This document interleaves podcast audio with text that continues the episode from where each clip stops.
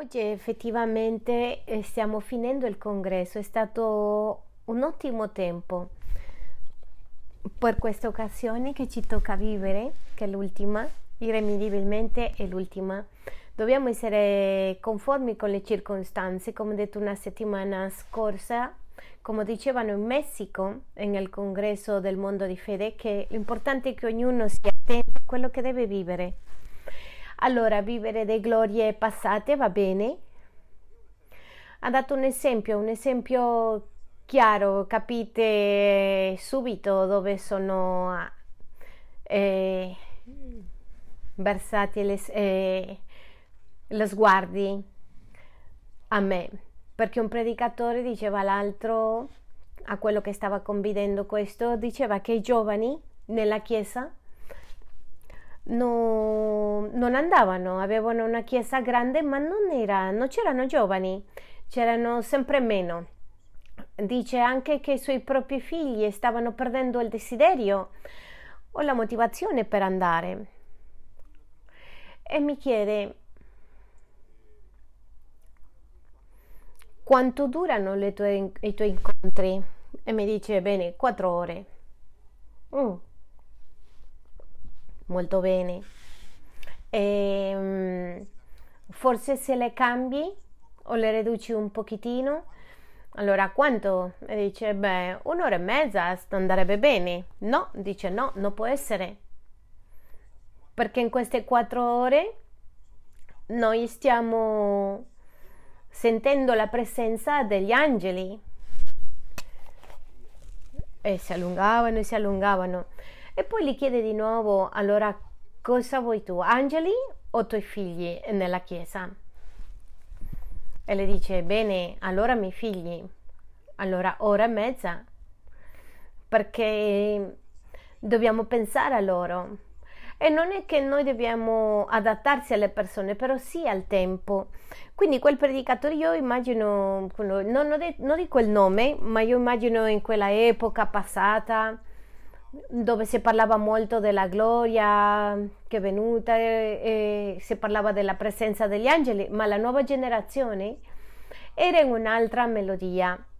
O non erano riusciti a trasmettere la melodia alla nuova generazione in modo tale che si stava perdendo un po' il vero significato della Chiesa, che come diceva questo predicatore che mi è piaciuto molto, se un giorno, se Dio vuole, l'inviterò a a venire alla nostra Chiesa. La nostra Chiesa deve essere una porta al cielo. Ogni riunione, ogni volta che siamo insieme, la cosa speciale che ha è che c'è una porta aperta al paradiso, dove la gente può avere, vedere quella porta ed entrare al paradiso. Questa è l'idea. Non alimentarci come di, noi, come diceva un leader che abbiamo avuto, le stesse con le stesse allo stesso, sino portando qualcosa di fresco da parte dello spirito. Ora questo è diventato un po' ossessivo per molti, questo di portare qualcosa fresca, credono che qualcosa nuova sempre.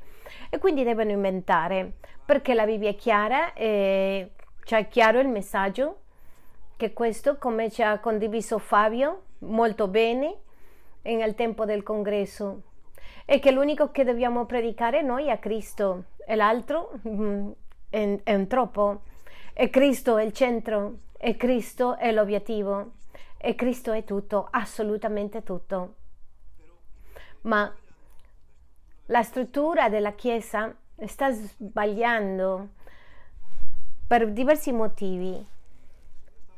E secondo stavo ascoltando, prima ascoltavo a Davide, poi a Fabio,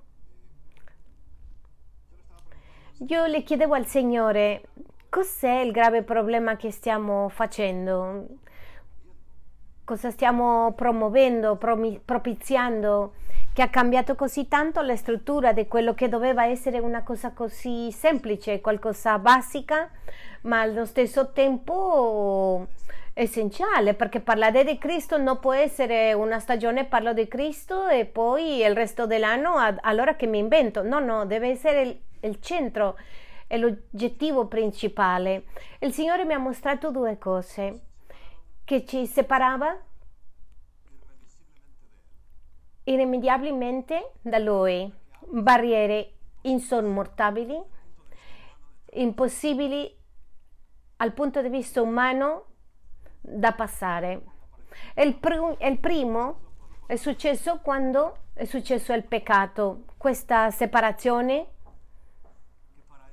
che per l'essere umano era impossibile, assolutamente impossibile, riuscire a riparare questo. Ma nella sua misericordia e nel suo amore, Dio stesso si è preso la cura di questa faccenda e lui ha tappato questo divario, ha fatto un ponte che conosciamo e a volte lo vediamo così nelle illustrazioni con la, con la croce a tal modo che noi ora si possiamo passare, si possiamo arrivare. Ed è questo muro invalicabile, questo divario impossibile da aggiustare, Dio stesso si è preso la responsabilità di ripararla. Però ancora questo divario in, congrega- in certe congregazioni, in alcune udienze, non cerca di risolversi perché non si predica la salvezza, si predicano altre cose, alcune certamente strane.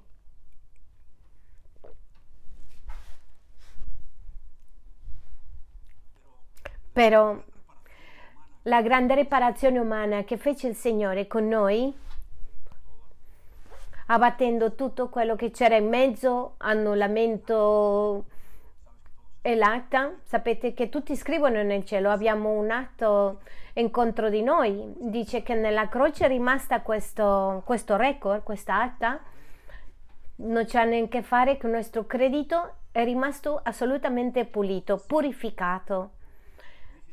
E dice, l'altra domanda che veniva alla mia mente quando, quando parlava Davide specialmente era la fede la fede. È venuto alla mia mente prima in Ebrei 11, e lì dove saremo oggi, la maggioranza del tempo, sta la, scritta la definizione di fede, ma prima di andarci, il versetto 6, Ebrei 6, 11, dice, ora senza fede è impossibile piacerli. Ripetiamo insieme, impossibile non c'è nessuna possibilità di piacere a Dio. Cosa significa questo?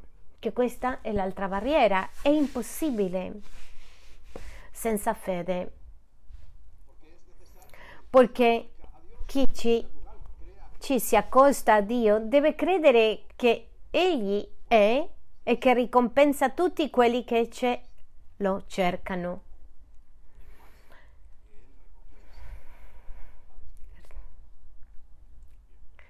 giusto. Questa barriera, grazie a Dio che anche Lui ci aiuta, perché la Bibbia ci insegna che Lui mette anche il volere e fare. La fede, Lui ci aiuta e noi agiamo sotto la fede di Cristo. Ma cosa significa che questa barriera è nel nostro campo? Ora la palla è nel nostro campo, perché noi dobbiamo avere fede, noi dobbiamo credere. E oggi precisamente dove vediamo il grande compendio di falsità, di inganno, è, è riguardo alla fede, in cosa credere, in chi credere, perché la fede è impossibile assolutamente se non l'abbiamo corretta, arrivano a Dio. E lui ha fatto la sua parte, non possiamo dimenticarci, adesso la nostra è credere. E quando si produce questa salvezza, questo incontro, che non c'è più barriera, nessun ostacolo, quando la salvezza che il Signore ci ha dato, io la credo, ho fede. E credo, ma in più credo quello, de, credo quello che devo credere, non è quello che viene promosso, questo è inutile. In Ebrei 11, eh, Ebrei 11 vorrei che quando tu hai, sei dubbioso, io ti consiglierei di leggerlo, Durante questa settimana l'ho letto tante volte perché ogni volta che passo da lì trovo la ricchezza perché quello che ho bisogno è fede. Però la fede è una cosa astratta. La fede non è una cosa eterea.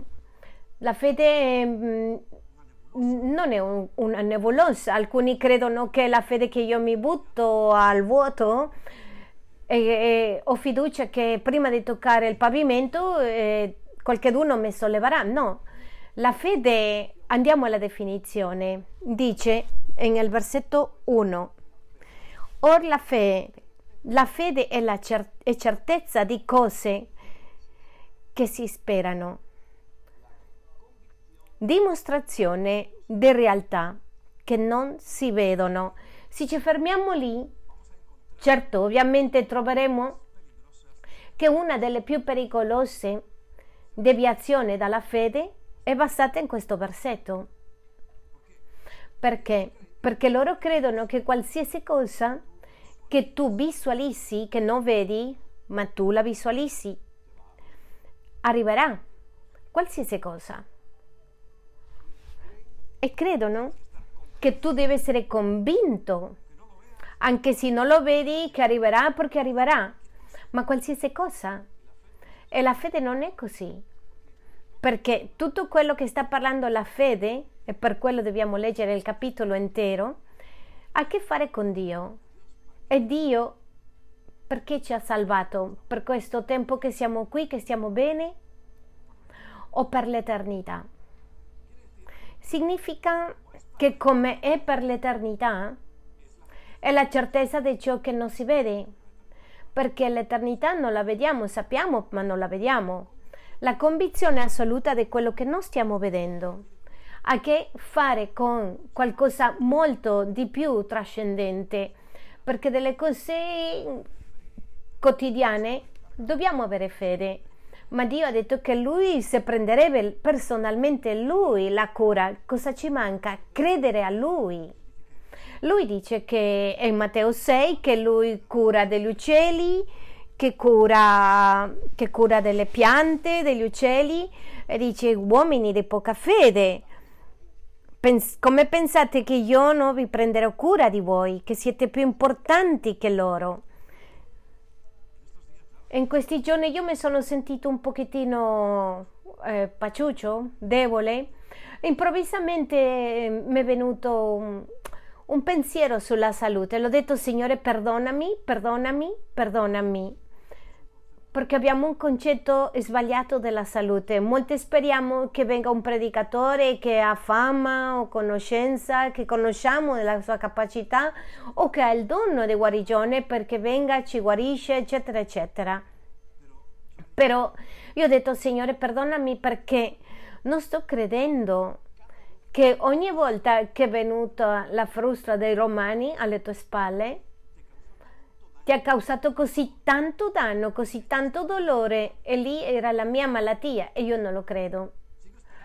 Continuo a aspettare un predicatore che arriva, un unto di quelli che chiamano di Geova e non mi rendo conto che in questa frustra, questa sofferenza, questo è stato gratis. E l'ho detto, Signore, perdonami, perdonami, perdonami, perché io sto credendo che la guarigione è come, non lo so, come una cosa magica. E vedo che tu eri guarito lì e non l'apprezzo, non lo valuto. Non gli do il posto che ha questa questa frustra 40 moltiplicati per 7 perché la frustra romana aveva 7 code e tutto l'ha ricevuto è stato così spaventoso. Come dice Isaia 53 ha lasciato irriconoscibile non sembrava un essere umano.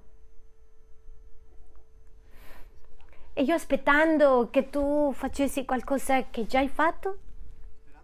Ah, sperando che tu mi guarisci quando già mi hai fatto sano vi vedo questo esempio perché questa settimana ero in convalescenza. E avevo tempo di pensare in questo, ma pensa tu alla tua guarigione, che già è stata guarita la tua ferita. E la punizione che dice il Signore che certo capisco che tu mi punisci, no, no, è stata già su di Lui e noi non apprezziamo L'errore è che non apprezziamo, non apprezziamo quello che ha fatto Gesù. Perché la fede, certo, Satana lo sa, che senza fede è impossibile, impossibile avvicinarsi a Dio. Ecco perché sta attaccando, non di oggi, ma sta attaccando e attaccando e attaccando in tal modo che quando appena riesci a deviare l'obiettivo e non hai la fede corretta, è fatta. Siamo rimasti fuori. Scusate. Il peggio che mi sento è quel tubo che mi hanno messo nella gola per l'anestesia. Che male mi ha fatto un pochettino di solletico nella gola. Il Signore ha pagato per questo anche. Però guardate la sottigliezza. Ovviamente che dicono queste persone che tu puoi credere quello che vuoi, che avrai un buon marito, una buona moglie, una bella macchina, che avrai una bella casa, che tu non vedi, ma se tu credi, credi, credi, l'avrai. Ma ovviamente, come ha detto il devozionale di ieri, nel redile, nell'OVL, la stregoneria è entrata nella chiesa, ma a pieno, fino in fondo. È un rituale condanini, è un culto evangelico, in molte chiese è la stessa cosa. Fanno le stesse cose, le stesse espressioni, gli stessi urli gemiti, gente che corre di qua, di là, è la stregoneria pura lì, sotto il simbolo dello Spirito Santo, che niente c'entra con questo. Perché vi ricordo che sì, non eravate tutti, che quando arriva davvero lo Spirito Santo porta amore, gioia, pace, pazienza, gentilezza, bontà, fede, mansitudine e tempianza. Non siamo soli in questa battaglia. E l'ultimo è dominio proprio.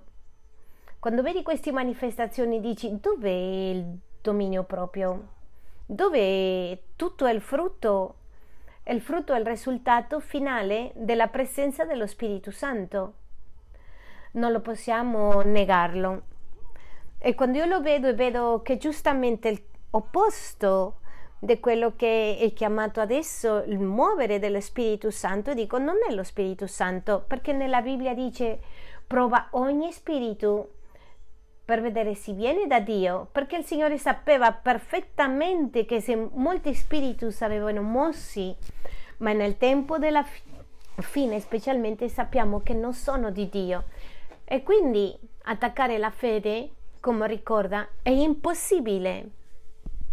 Impossibile, non c'è altra possibilità di piacere a Dio se non è per fede. Doveva attaccarla. E guardate, ci spiega il normale che la fede ha a che fare con il futuro, però ha a che fare con il passato. Perché? Guardate cosa dice il versetto 3. Il 2 dice, infatti per essa fu resa buona testimonianza agli antichi.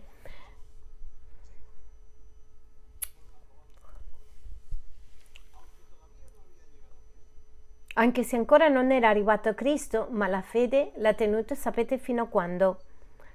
Fino a questi tre giorni, quando il Signore muore e risorge non credete che era lì nella tomba, piegato tutto e stava aspettando loro a vedere se vengono a cercarmi? No, no, lui dice è sceso all'inferno a questo posto che lui aveva spiegato che si chiama l'Ade, dove c'è un profondo posto dove ci sono i condannati di quelli che stavano aspettando la salvezza. Non era ancora salvi. E allora le ha predicato e tutti fu, fuggirono dallo stesso messaggio di salvezza che tu hai sentito e che se sei qui penso che tu hai detto di sì a questo messaggio di salvezza. lo stesso perché non c'è differenza di nessuna classe. Loro non so, sono stati approvati, erano nel seno di Abramo, ma stavano aspettando. Adesso non c'è il seno di Abramo. Allora lui dice, ha portato presso alla cattività, se l'ha portato in paradiso, a un luogo che ancora non è il, il luogo definitivo dove saremo. Perché? Perché ancora manchiamo noi perché la sposa di Cristo è soltanto una e lui deve entrare soltanto con una sposa. Anche sono dieci. Ricorda che io ho spiegato una settimana, parecchie settimane fa. Sapete la simbologia che ci ha messo Dio nella Bibbia? Ci sta insegnando cose. Dieci è il numero della congregazione. Ecco perché non può esserci un, soltanto una sposa. Quelli che capiscono che le dieci vergini che sono dieci damigelle, no, è la Chiesa. Non è una sola persona, siamo molte persone simboleggiate in quel numero dieci. Ecco perché erano dieci, non potevano essere dodici e una, no, erano dieci. È saggiamente rilanciato e ci ha preso e ci porterà alle nozze. A quel momento che guarda che coincide con questo che stiamo finendo, ma poi parleremo del Sukkot. Però stiamo parlando della fede, per quella che è stata approvato, che noi siamo stati approvati, decisamente approvati. E dice il versetto 3, per fede comprendiamo che i mondi sono stati formati dalla parola di Dio, così le cose che si vedono non sono state tratte da cose apparenti. Il passato? Noi crediamo che questo l'ha fatto Dio e l'ha fatto così com'è. Quando Dio ha creato Adamo e Eva, cosa pensate che ha, cre- ha creato? Due bebè? e veniva tutti i giorni un angelo a dargli un bibero finché crescono, ha fatto due adulti. Poi sono venuti i bambini. Quando ho creato la terra, l'ha creato così com'è, quasi. Perché bene, sappiamo che il diluvio ha fatto un caos tra questi 5 gradi che si è avviato e 5 giorni che ci sono di più perché c'erano 360 giorni e la Terra continua a essere divisibile in 360 perché 350, 365 perché non è nessun asse che è stato progettato all'inizio e noi sappiamo che il passato è così per fede che non soltanto passiamo la nostra fede al futuro, sino al passato e noi crediamo firmemente che tutto quello che c'è è fatto per Dio da niente, dove non c'era niente. Lui l'ha fatto tutto, l'ha fatto perfettamente al suo tempo, l'ha fatto meravigliosamente. E ora tornerò di nuovo a quello che accade recentemente quando Mano mi stava insegnando come, come, siamo per dentro, due cose. Uno, le ho ringraziato al Signore che almeno ci ha messo la pelle, che, perché ci, ci, vediamo per dentro, Dio mio, che brutti siamo, che orrore. Io ho visto una radiografia del mio teschio, ho detto, oddio, meno male che ci ha, ci ha dato la pelle. perché per dentro è impressionante ma la seconda cosa, l'impressionante, ogni condotto che abbiamo visto lì, e guardavo questo, dicevo ogni condotto con il, collegato con questo, con l'altro, ogni cosa fatta perfetta. E ancora c'è gente che si mette a pensare che questo è frutto di un risultato dell'evoluzionate, che questo è uscito così, qualcosa perfetta. E il sorprendente è che i medici non sono cristiani dopo tutto, dopo aver visto questa meraviglia del corpo umano e come funzioniamo perfettamente, anche se abbiamo i nostri disturbi, sappiamo da dove arrivano, è che siamo una macchina impressionante. E adesso non parliamo, quando si parla del cervello, di tutte le connessioni. È come un circuito. Prima che ha documentato un spagnolo, Severo Ochoa, ha documentato questo che è una rete, una rete un, del network che le chiamano adesso i ragazzi, così perfetta. E pensano che questo è stato, è stato uscito dalla nulla? È incredibile. E questo sì richiede fede. Credere queste cose sì che richiede fede, perché è assolutamente impossibile.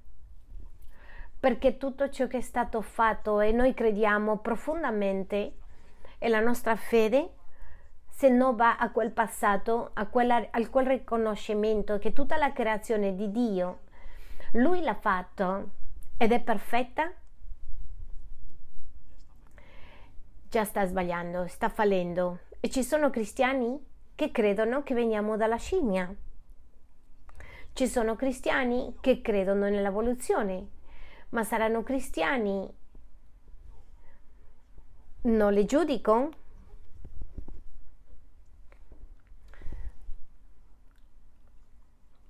Ma il dubbio è ragionevole in questo caso. Ovviamente se qualcuno non riconosce, dice che un uomo, di, un uomo di fede non riconosce che l'ha fatto come ha fatto Dio e l'ha fatto così, che comincia inizi- iniziando a fallire la fede.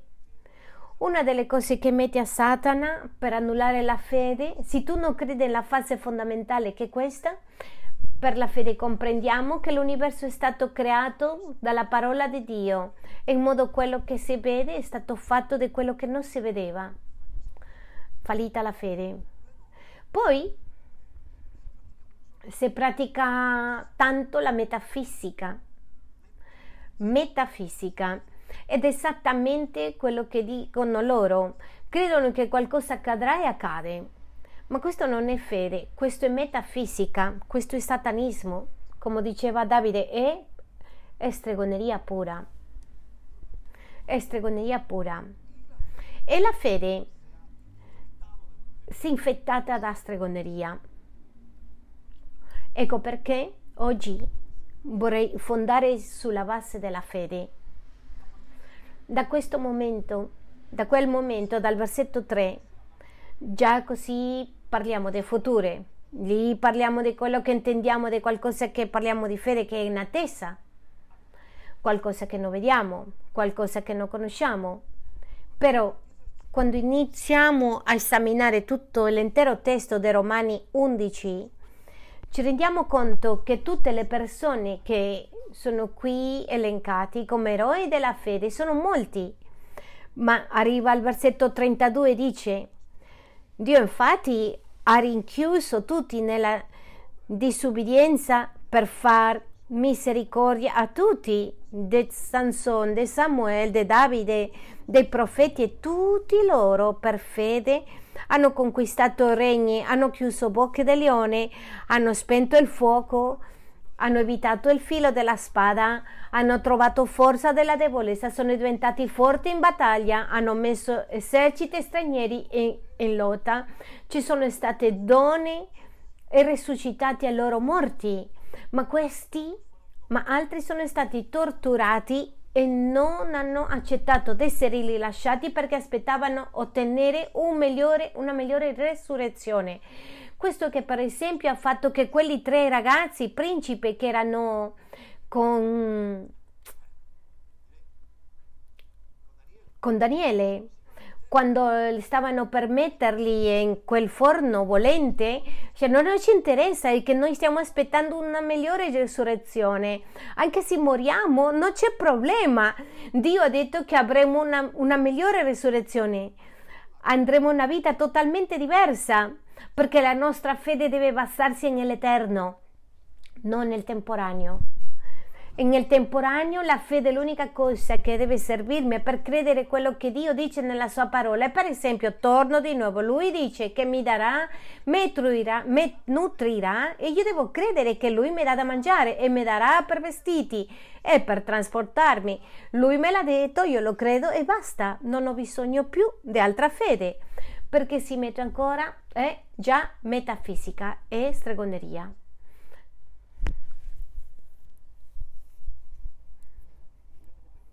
E guarda che finisce dicendo nel versetto 39.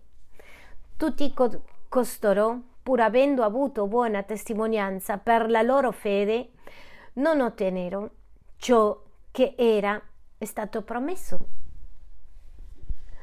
Dove rimane allora questa predicazione che deve avere visualizza- visualizzazione? Dove rimane la stregoneria? Perché loro sapevano che lavoravano senza essere un schiavo, un anello in una catena che era coinvolta tutta l'umanità e ciascuno ha fatto il suo ruolo e hanno dovuto obbedire, se capire tutto. Anzi, che, quello che sta dicendo qui, nessuno di loro, anche se sono stati accettati alla loro fede, ha ricevuto il, il promesso. Quindi, dove ha ricevuto Abramo le folle. Sapete cosa vide Abramo? Un figlio. Quando era molto grande, lui e sua moglie, e che quando comincia la stagione Dio le dice dammelo. E stava per darglielo. Questo è tutto quello che ha visto, ha visto le moltitudini delle promesse. E la Bibbia è letterale in questo, nessuno ha ricevuto il promesso. Questo significa che non è arrivato il promesso? Certo, è arrivato, ma la nostra vita non è qualcosa personale. Noi dobbiamo concentrarsi quando tu arrivi a Cristo, non è per te, e tu formi parte di qualcosa. Come Chiesa formiamo parte del corpo di Cristo, per questo sono dieci, non uno è rappresentata la congregazione che un corpo ha molti membri e se tu sei il più significante devi essere contento che almeno sei il membro più insignificante del corpo di Cristo che sarà tutta l'eternità a godere di lui perché sicuramente tu sei il più importante degli altri membri che passeranno a, a trascorrere l'eternità nell'inferno. Quindi devi essere contento che non ti ha dato il Signore il dono che tu dicevi guarda questo, chi predica quell'altro. Tu non ti devi preoccupare di questo. Sì, Paolo ti dice questo non sono i tuoi affari, quello che Dio ti ha dato è tuo e questo è quello che devi valorizzare, apprezzare, dire grazie perché anche se sono il più insignificante dei membri, così sarò con te per tutta l'eternità e una gioia inimmaginabile e non in un tormento anche inimmaginabile. Se lo pensi da quel punto di vista, se hai visto che la fede che il Signore ci dà per capire queste cose, saresti molto contento. Ecco perché ogni tanto dobbiamo girarle, ri, rivolgere questo, soprattutto sapendo che il nemico non si ferma e continua, continua ancora, ancora e ancora, cercando di ingannare alla, alla gente, di separarli, di rimuoverli dal vero scopo, del vero senso, della vera prospettiva della nostra fede. Possiamo leggere tutto il testo potremmo farlo, ma è qualcosa che io vorrei che questa settimana tu ti dedichi a questo, a leggere, a guardare, a capire il vero significato della tua fede, perché come lo so che sei molto attaccato, perché senza fede è impossibile, ricorda, impossibile avvicinarti a Dio tu devi rafforzarti nella fede vera, l'autentica. Come, con che intenzione raggiungi questo obiettivo? Capitolo 12, 12 andiamo, che ci dà la chiave.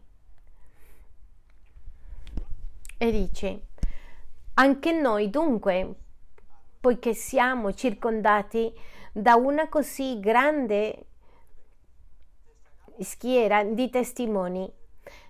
Deponiamo ogni peso e il peccato che così facilmente ci avvolge e corriamo con perseveranza la gara che ci è proposta. Il Signore mi ha messo come un versetto lì quello che dobbiamo raggiungere la fine, dobbiamo raggiungere la fine. Questo è il verso che diventa ossessione per te, deve arrivare alla fine. Perché se in una gara, qualsiasi gara, tu rimani alla meta, alla partita, tu non sei considerato come un vincitore. Devi attraversare.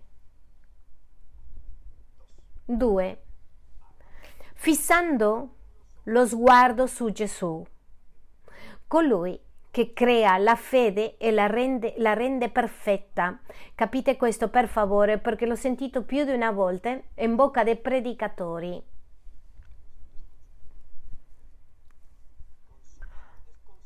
Consumare e consolidare.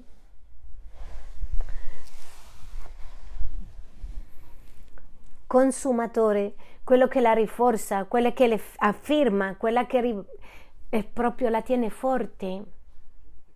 E chi dice che l'autore?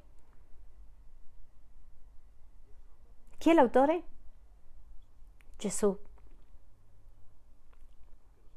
Perché noi, per conto nostro, soli, non possiamo fare nulla. E i due pilastri o le due barriere. Se lui non ci salva, noi non potremo essere mai salvi e su lui stesso non ci aiuta perché lui la produce in noi e la porta al compimento, non la consumi, se non la, la consuma, non possiamo arrivare neanche. Per raggiungere la gioia che fu proposto ha sofferto la croce e che Gesù ha fatto un atto di fede sulla croce. Leggelo in Isaia 52 53. E quando lui ha visto il risultato, ma l'ha visto in fede, era felice perché ha ottenuto il risultato. Dice, hai sminuito, hai sminuire la vergogna che doveva cadere e si è seduto alla destra del trono di Dio. Considerate a quello che ha sofferto contro se stesso. Ha sopportato una simile ostilità contro la sua persona da parte dei peccatori, affinché non vi stanchiate perdendovi di animo. Qui abbiamo due nemici, la stanchezza e l'escoraggiamento vediamo, a parte del concetto erroneo della fede, ci sono altre cose che abbiamo una fede molto corretta, ma il tempo, la stanchezza, il e scoraggiamento ci indebolisce la nostra fede. Ma stiamo vedendo quello che fa raggiungere l'obiettivo, quello che fa che non perdiamo di vista l'obiettivo, è Cristo messi gli occhi a lui. Io ho corso diversi tipi di, di corse, di gare quando ero giovane. Avevo atteggiamenti di atleta e ho fatto tanto, eh. E il più terribile sono le corse di sfondo, soprattutto quelle di eh, country. C'era un amico mio, eravamo una scuola e facevano questa corsa nel campo e andavo con lui. Era, e lui era già abituato, addestrato e baba faceva boom boom boom boom. E per me, e mamma mia, era non vedevo dove andavo. A me mi, desperava proprio. Lui no, lui sapeva perché era addestrato per questo e io lo seguivo, lo seguivo, lo seguivo. Ma era tremendo perché una gara corta vedi dove arrivi e lì a 100 metri a 150 metri 400 metri vedi dove vai a arrivare. E almeno dici ah devo arrivare fino lì. In questi di fondo in una maratona non lo sai, sai che deve arrivare, ma e vai e vai e vai e dai e non vedi ancora niente, niente, non vedi niente. Ma la gente che fa questo e nel fondo ha una visione interna di che deve arrivare. Ecco perché non si può intraprendere niente nella vita, nemmeno nel Signore, senza sapere dove vai a arrivare, e senza sapere chi ti accompagna e senza sapere che Lui ti dà la forza. E ti posso assicurare che è vero. Quando noi le chiediamo forse, il Signore te lo dà. Un momento lì, stamattina, stavo per svenire e per due o tre istanti ho pensato che stavo per svenire. E ho detto, Signore, tu dici che tu ci dai la forza, sto che svengo adesso. E boom, sono tornato perché c'è il Signore, perché se non c'è il Signore lì lo devono prendere, abbiamo uno spettacolo in più oggi. Portate al pastore di là, è svenuto. Capisci? Perché la fede non è un salto al vuoto, è qualcosa molto ben strutturato da parte di Dio, ma mai dimenticare che ha a che fare con l'eternità. Questo è quello che non si vede e questo è quello che si aspetta. E qui, per quello ti dico, leggi il capitolo 11 e vedrai che nessuno di questi, ma tutti avevano la stessa aspettativa, illusione, perché sapevano che aspettavano una dimora eterna, come Abramo, non le è importato niente perché sapeva che aveva una casa eterna che l'aspettava. Tutti vedevano l'eternità. Questa è la fede. La fede che si rompe la barriera, la fede che si ti fa arrivare, la fede che fa possibile, possibile questo incontro con Dio. Il capitolo 12, lettera ebrei 12, 12, dice, poi non avete ancora resistito fino al sangue nella lotta contro il peccato ci parla come il ruolo di figlio. Nel versetto 7 dice sopportate queste cose per la vostra correzione. Dio vi tratta come figli. E infatti, qual è figlio che il padre non corregga? Ci parla la Bibbia di un uomo che è cattivo, ma qua parla dei figli legittimi che è meglio perché tutta la disciplina di Dio è per insegnare a fidarsi di Lui per tutta l'eternità. Sapete per che cosa? Andiamo a fare un salto fino al versetto 10. Essi infatti ci correggevano per pochi giorni come sembrava loro opportuno, ma egli lo fa per il nostro bene affinché siamo partecipi della sua santità. Ogni volta che hai disciplina da parte di Dio è perché tu possa partecipare della sua santità. È vero che nessuna disciplina al momento di riceverlo risulta essere causa di gioia, sino di tristezza, però dopo produce frutti di pace e di giustizia per coloro che sono stati istruiti da lei. E questa parte la finirò qua, nel versetto 12. Per questo dice, perciò rinfrancate le mani cadenti e le ginocchia balicianti. Fate sentieri diritti per i vostri passi affinché quel zoppo non esca fuori di strada, ma piuttosto guarisca. E lo scopo del, del Signore è guarire e prendere tutto quello che è stato perduto. Questo riguarda la fede, ma non abbiamo ancora finito, ma non possiamo ignorare perché è un ordine del nostro Signore il giorno di oggi. E vorrei leggere un testo. In Giovanni 7, versetto 37 al 39.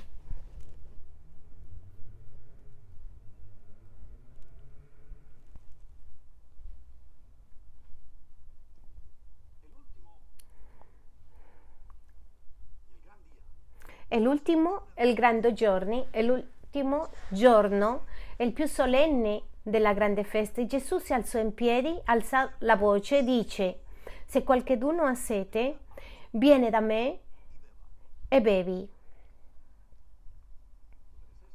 Tu leggi questo e che cosa pensi che sta dicendo? Andiamo a esaminarlo nel contesto. Alla festa che si riferisce, si legge il versetto precedente, significa i tabernacoli. E oggi è esattamente l'ultimo, il grande giorno dei tabernacoli, perché oggi finisce tabernacoli. È una coincidenza che questo anno possiamo essere riuniti il grande giorno della festa. Ma che è successo? C'era un posto dove tutte le tribù, tutte le comunità e durante tutti i giorni si accumulavano acqua in una parte del tempio, in un posto del tempio. Lì portavano e versavano l'acqua, perché l'ultimo giorno il sommo sacerdote benedeva l'acqua. Al benedire quest'acqua significava che stava chiedendo perché la prima pioggia e l'ultima pioggia arrivare a tempo e c'erano raccolti e potevano essere in grado di tornare a festeggiare perché una cosa che aveva tabernacolo era festeggiare e godere per avere raccolto il frutto prodotto che è stato dall'acqua. E il Signore si arriva a questo punto e si alza in piedi e gli dice a tutti a loro che stavano aspettando che il sacerdote benedica l'acqua, ha detto: Se qualcuno ha bisogno di acqua a sede, venite da me e beva. Sapete che non è la prima volta che dice quella donna nel pozzo che l'ha detto. Lui le dice: Portami l'acqua fuori perché non ho niente con che tirarla fuori. All'improvviso Gesù le dice: Io sono l'acqua. Se tu hai sede, bevi da me. Dice: Ma se non hai con che cosa tirarla fuori, come posso bere da te? Perché sta parlando di qualcosa che era futuro. Diceva questo dello Spirito che doveva venire perché non era venuto, non è arrivato Pentecoste, ma adesso sì è arrivato. Sì è arrivato. Come chiusura di questo congresso, lo facciamo tante volte, preghiamo per l'acqua e chiediamo acqua al Signore. Come un'abitudine, sapete, le abitudini dobbiamo, vanno revisate, riviste, ma c'è qualcos'altro che devo dire oggi, perché non si riferisce all'acqua, si riferisce allo Spirito Santo, allo Spirito Santo. Qui che abbiamo la presenza di alcuni dei pastori, ci mancano molto pochi, ma vorrei chiedergli di venire qua sul palco perché vogliamo pregare per l'acqua.